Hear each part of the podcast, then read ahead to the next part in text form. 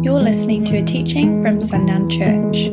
We hope you encounter God through our podcast and experience freedom in your life.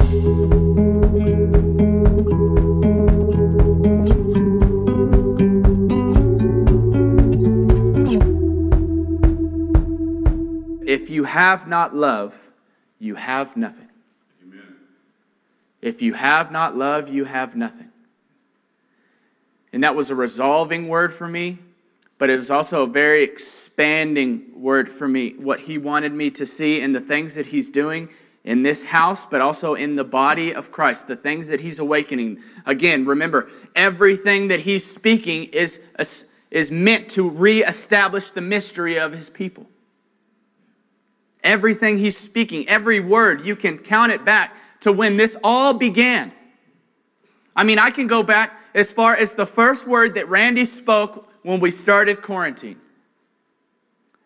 And it was of this valve being opened and not being shut, that the release could flow freely through us. And all of these things are meant to reestablish the mystery of God's people. And this is one of them. Turn with me to 1 Corinthians 13. Now, I would encourage you, if you can, to go back in your week and read 1 Corinthians 12 through 14. It's, it's meant to be read as one, it's not meant to be broken up. And I say that, and I'm going to break it up this morning.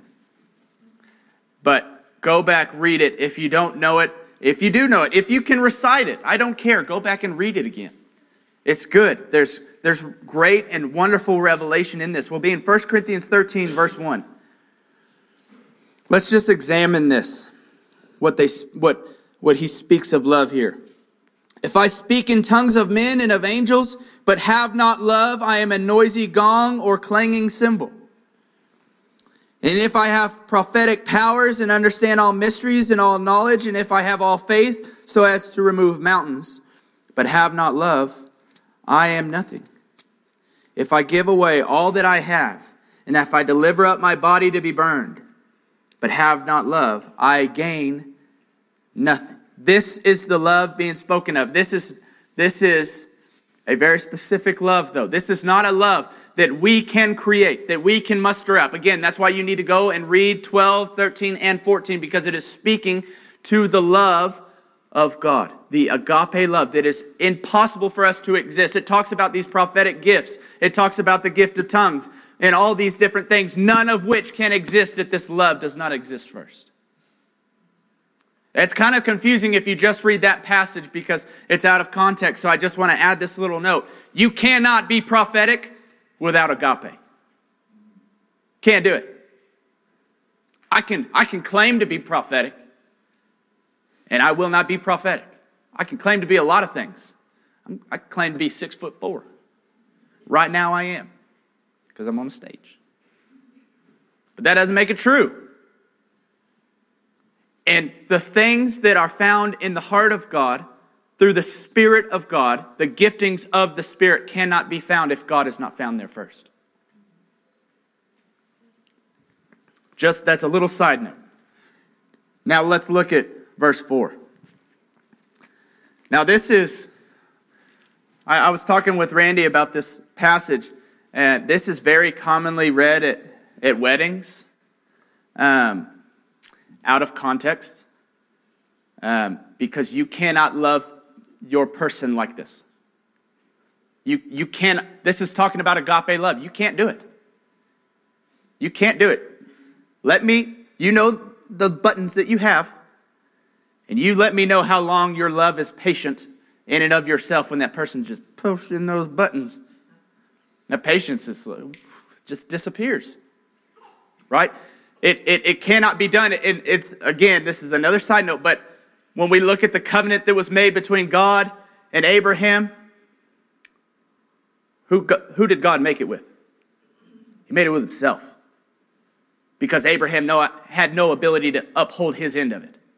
Right? So recognize that. This is the love. That's the love that we're talking about.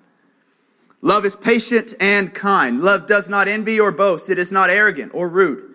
It does not insist on its own way. It is not irritable or resentful. It does not rejoice at wrongdoing, but rejoices with truth. How many of us have found ourselves rejoicing at someone else's wrongdoing?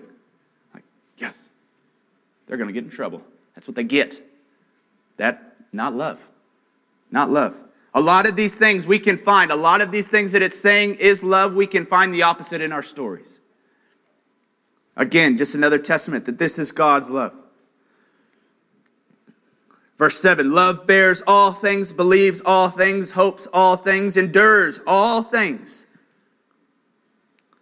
How many of us have been so quick to forget the testimony of God in our stories when we come to a moment of difficulty? Again, can we, can we create this love? No, we cannot.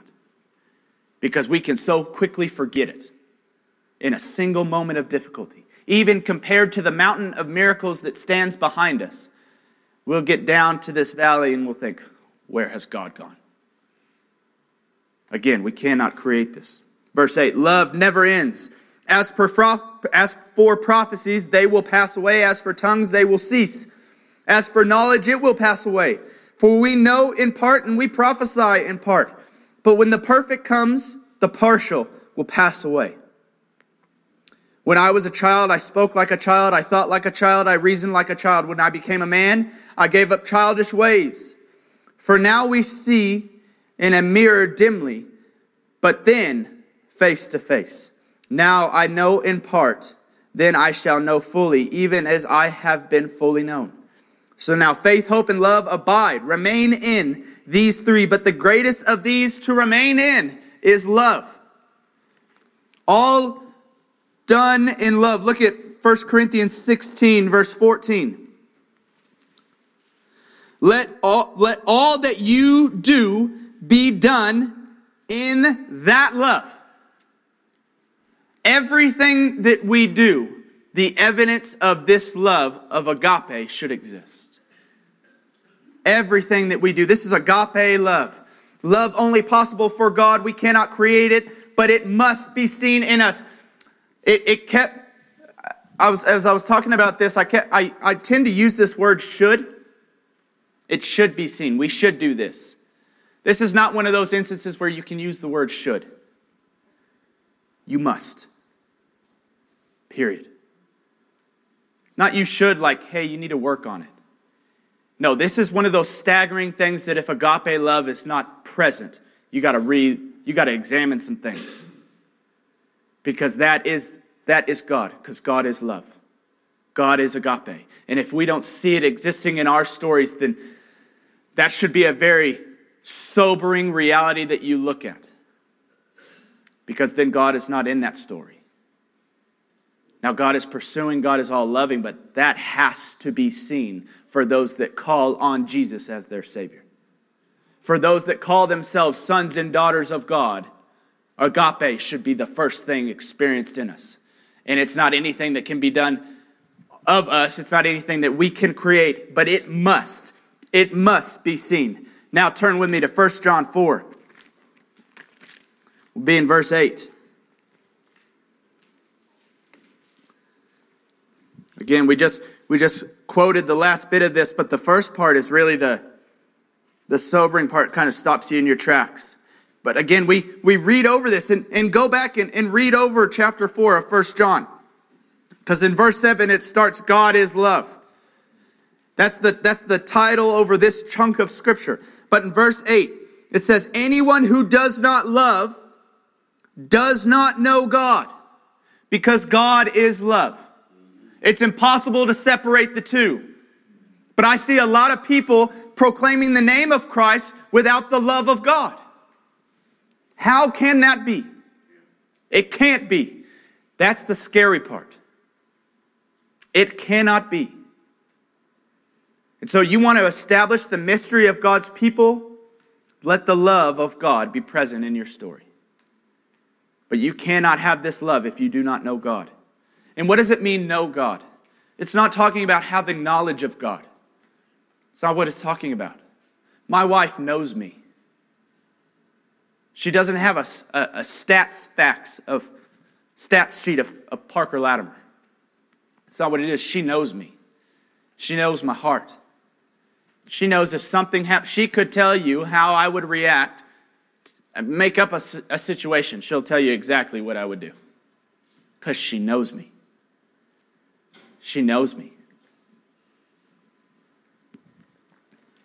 That's the difference. To know God is not knowledge of God, but that's what we've held it to. Because guess what? If I if I only have to know about God, the knowledge of God, then there's nothing really I have to do. There's nothing required of me to have knowledge of God. But to know God requires something. Because you cannot know God, really know God, and it not affect you.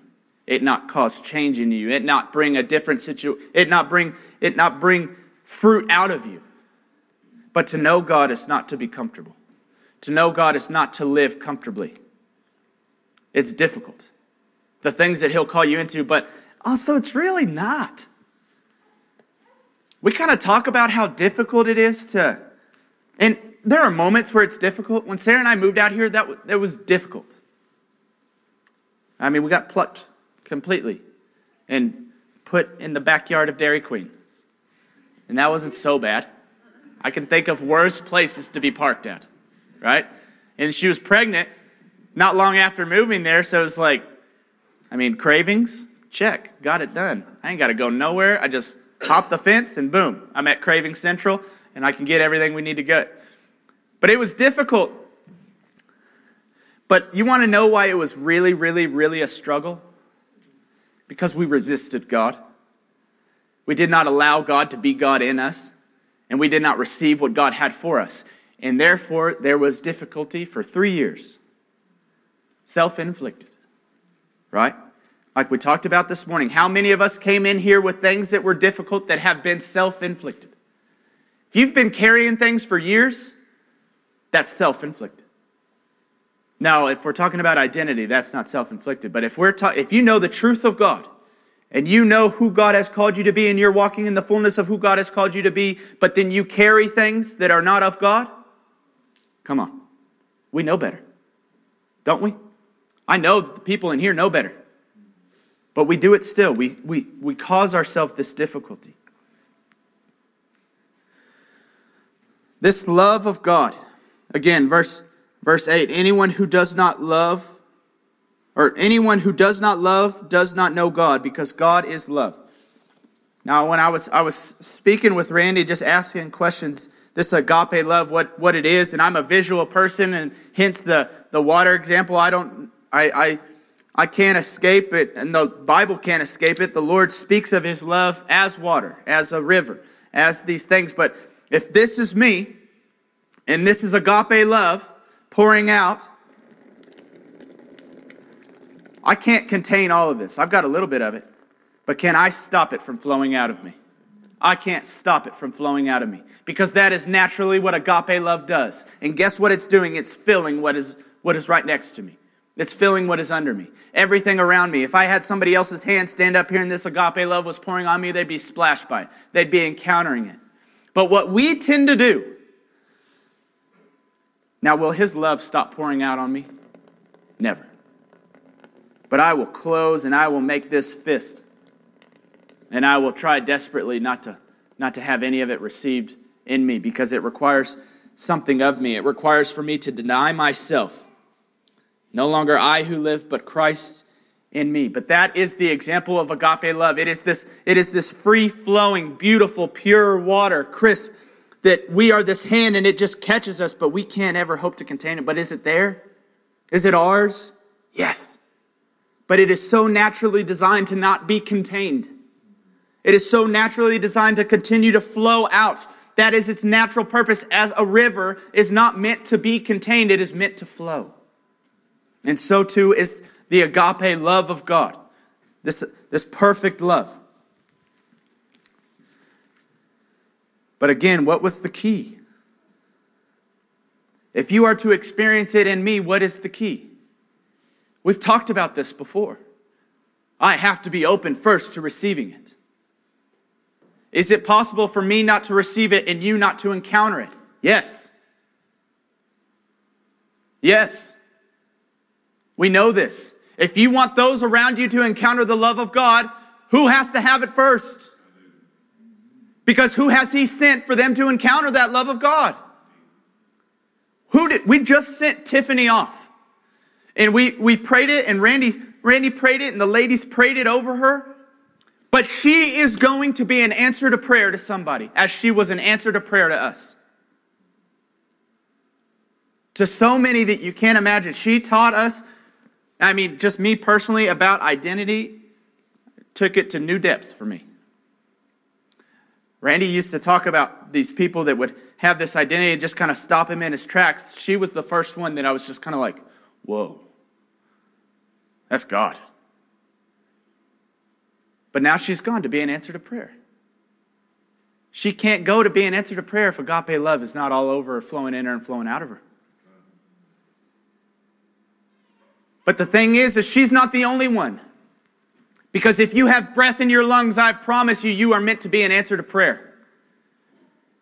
Even prayer is not prayed yet. You are meant to be the answer. That's this beautiful design of us as vessels that can carry the presence of God. We are meant to be the answer because we carry with us the answer everywhere we go, which is the truth and power and revelation of God who dwells in us. We don't just know about Him, He's in us, He's through us, He, he consumes us and he flows in us and so naturally flows out of us. You're meant to be the answer, but you must receive it first. We have to experience this love of God. Not only do you have to experience it first, but we have to experience it in one another. We have, and I'm not talking about one another. I'm talking about this room, one another. The body of Christ should be the first place it is seen in a corporate setting. Just as as I receive it, who should be the first, the very first person to encounter it in me? My wife. And then my boys. And guess who's right next? It's y'all. And it's really kind of intertwined because she's a part of the body. I'm a part of the body. My boys are a part of the body. You're a part of the body. The body should experience it first as we receive it and it flows out of us. They should see it in us. But not just see it in me individually, see it in us corporately. And then they get to experience it. But it has to be here first. What, what did Jesus say? Go nowhere among the Gentiles, but or Judea or Samaria, but take, take care first the house of Israel.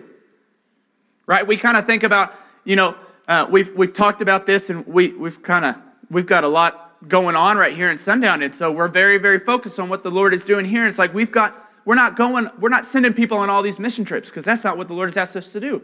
He's asked us to take care of this place first. But what do we have to take up first first? Us. Us.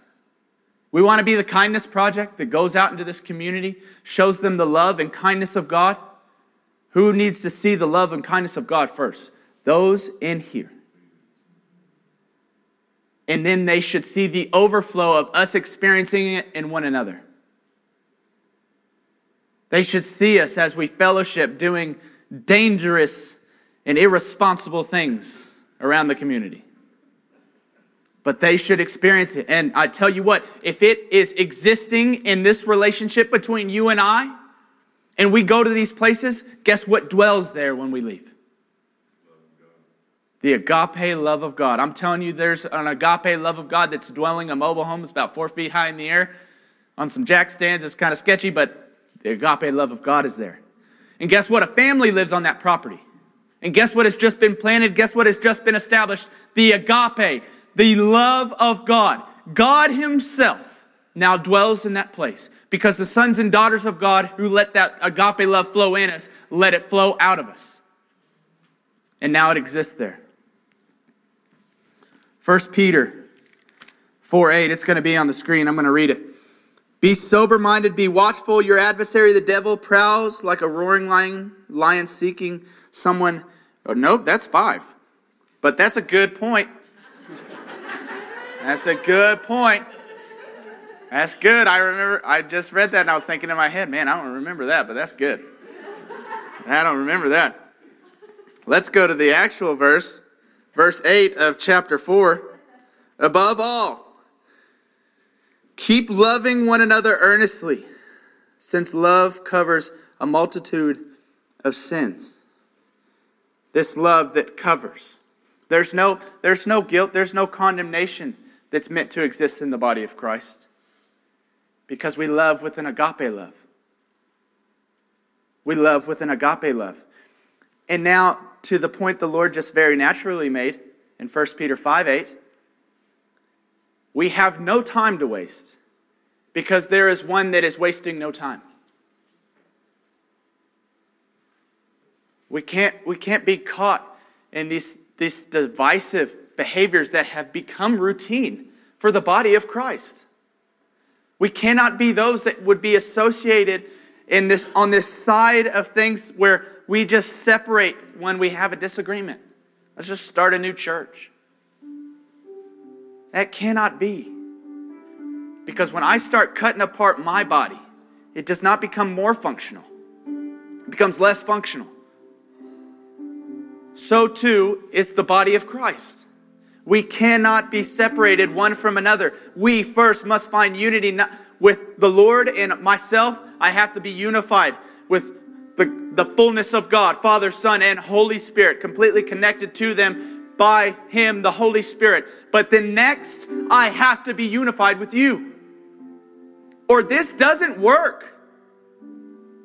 But we let these petty things keep us from that reality. Turn with me now to John 13. John 13, verse 34.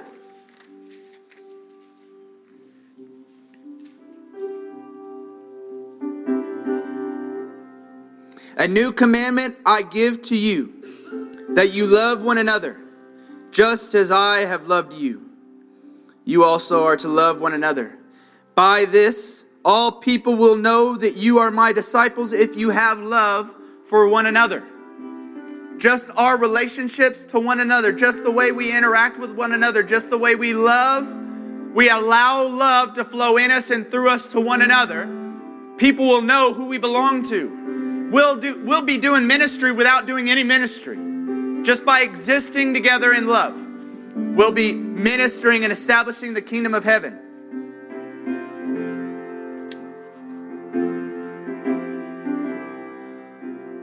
So if we do not, this is the other thing the Lord was showing me.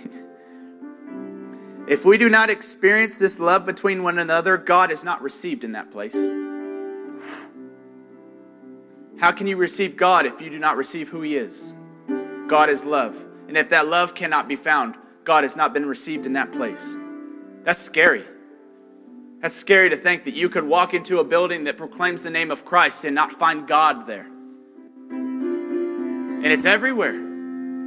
It's everywhere. It can't be here. It can't be here. Back in 1 Corinthians,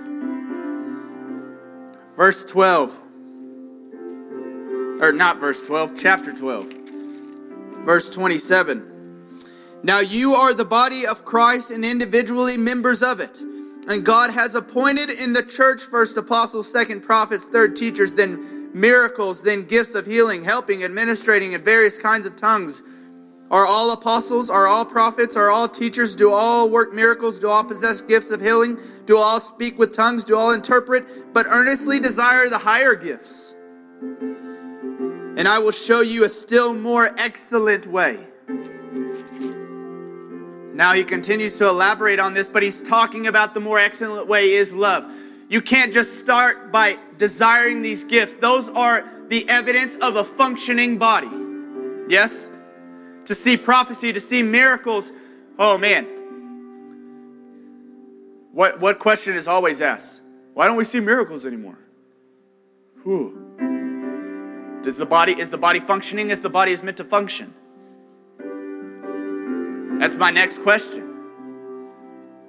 Because look at 1 Corinthians 14 1. Pursue love, pursue agape, pursue God, and earnestly desire the spiritual gifts, especially that you may prophesy. But the key to unlocking it is God Himself, to pursue God. You've got to pursue this agape first. And then the things that you will find in that place of discovery, that place where agape dwells, as you find yourself dwelling in it, will be the gifts of the Spirit. You can't have those without love. And He won't let you. Thank God. Because there would be so many that would grasp onto them to use them and not have an ounce of love in them. But you can't have them. We want to see them. We, we can't see them until our pursuit is of love. When the body is functioning as the body is meant to function. We're going to play a video in just a second. Um, now, this is a video that's been on our website for a long time. Um, it's one of the first videos we actually put up on the website. Um, this is by it's it's on it's titled Salvation by Major Ian Thomas. Now we've watched it in here before, and we're not obviously we're not talking about salvation, but we're talking about the functionality of the body of Christ, the functionality of, of God in us, what we are meant to function as, how we are meant to function fully as God has intended for us to function. That's why we're going to watch this.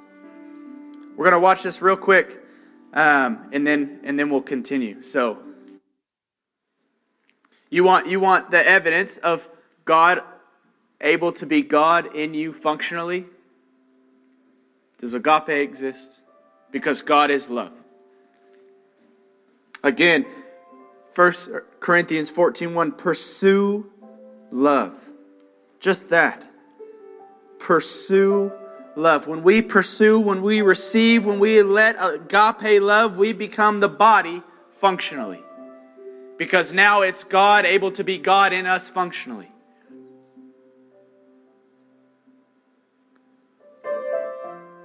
So I would ask, are you, are you functioning are you functioning as God has intended to function in you? Are you this vessel? That what that's what it is to be a vessel. It's to allow what houses that vessel to function as that which houses it can function and is meant to function. It's not that the vessel could decide what it does and where it goes. That is not what the vessel does. And we are vessels. So, are you functioning or are you needing to pursue agape? Because I'm telling you, if God is God and you functionally, we will see agape, but we will not just see it in your own life, we will see it in here first. And then they will encounter it out there.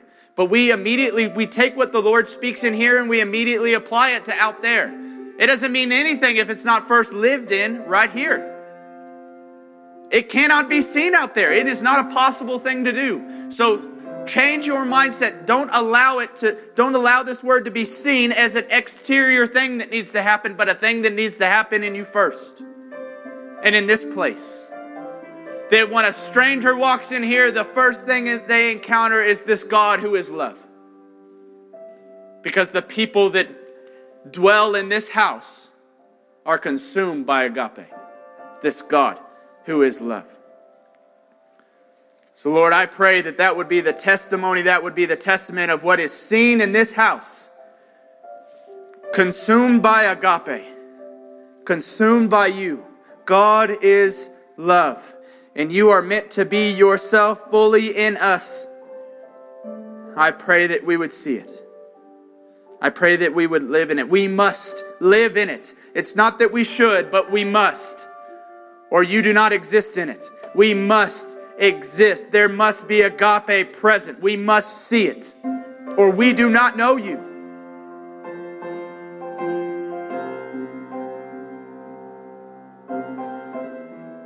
I pray that we would receive this agape love for ourselves first, that our families would encounter it. This perfect love that endures all things, hopes all things. Lord, I pray that that would be the testimony of what we see in our lives and what those around us would see. That they would see this love that is patient and kind, that does not envy or boast, is not arrogant or rude, that does not insist on its own way, is not irritable or resistful. It does not rejoice at the wrongdoing, but rejoices with the truth. This love that bears all things, believes all things, hopes all things, and endures all things. This love that never ends. This love that never ends, as prophecies will fade, as the gifting of tongues will cease, as for knowledge will pass away. Lord, I pray that this, this love that does not come in part, that comes in fullness, would be received in this place. Because everything, else will pass away, but this love will remain forever. And I pray that it would be seen in this house and the people that dwell here because we would see it in our relationships with one another. You are good, you are worthy. Continue to do what you desire to do in this house. Let it be done. Because our attitude and our heart towards you is yes and amen. In Jesus' name we pray. Amen. Thanks for listening to this message. For more resources, visit sundownchurch.com.